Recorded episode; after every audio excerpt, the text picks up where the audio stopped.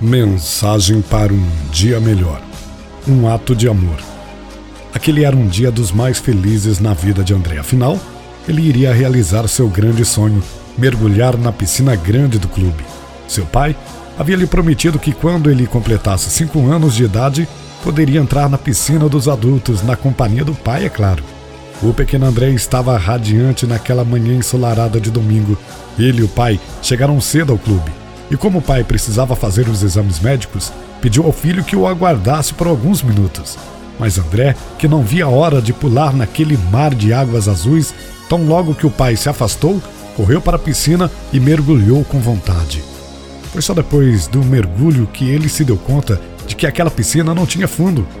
Acostumado com a piscina rasa, onde sentia seus pezinhos firmes no chão, não desconfiava que a piscina grande era diferente Aqueles foram os segundos mais dolorosos da sua existência. Água entrando em seus pequenos pulmões, seus bracinhos frágeis tentando alcançar a superfície. Respirar, tudo em vão. Ao redor o silêncio. André percebeu que não adiantava mais lutar. Resolveu parar de se debater e dormir. Foi tudo ficando longe. A angústia passou e ele sentiu que uma mão iluminada se estendia na sua direção. Percebeu ao longe um túnel de luz que o atraía e entregou-se àquele sono diferente e nada mais percebeu.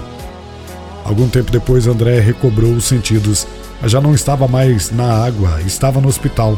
Os pais, em desespero, vibraram quando ele deu os primeiros sinais de vida. Os anos se passaram e André nunca esqueceu aquele episódio. Na sua juventude, foi que seu pai lhe contou como ele havia sido salvo.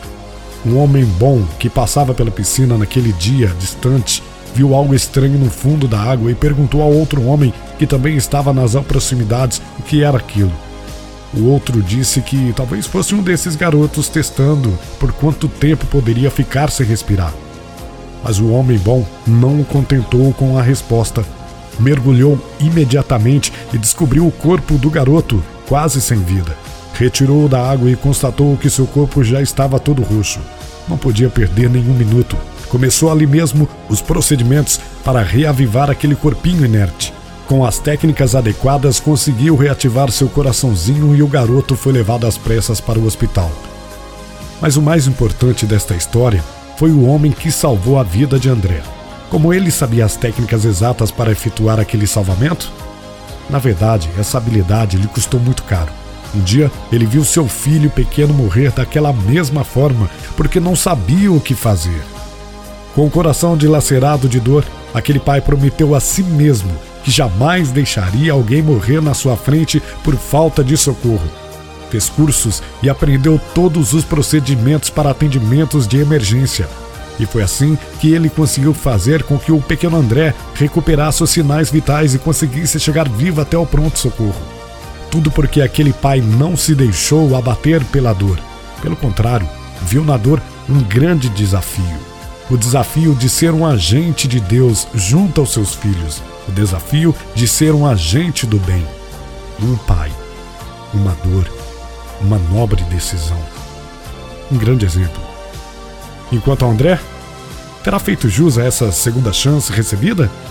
Hoje ele é o jovem pai de dois meninos seus pulmões foram poupados para que ele fosse um excelente saxofonista e alegrasse o mundo através da música. Belo exemplo, né? Se você gostou dessa mensagem, compartilhe com seus amigos. Locução: Everson Henrique.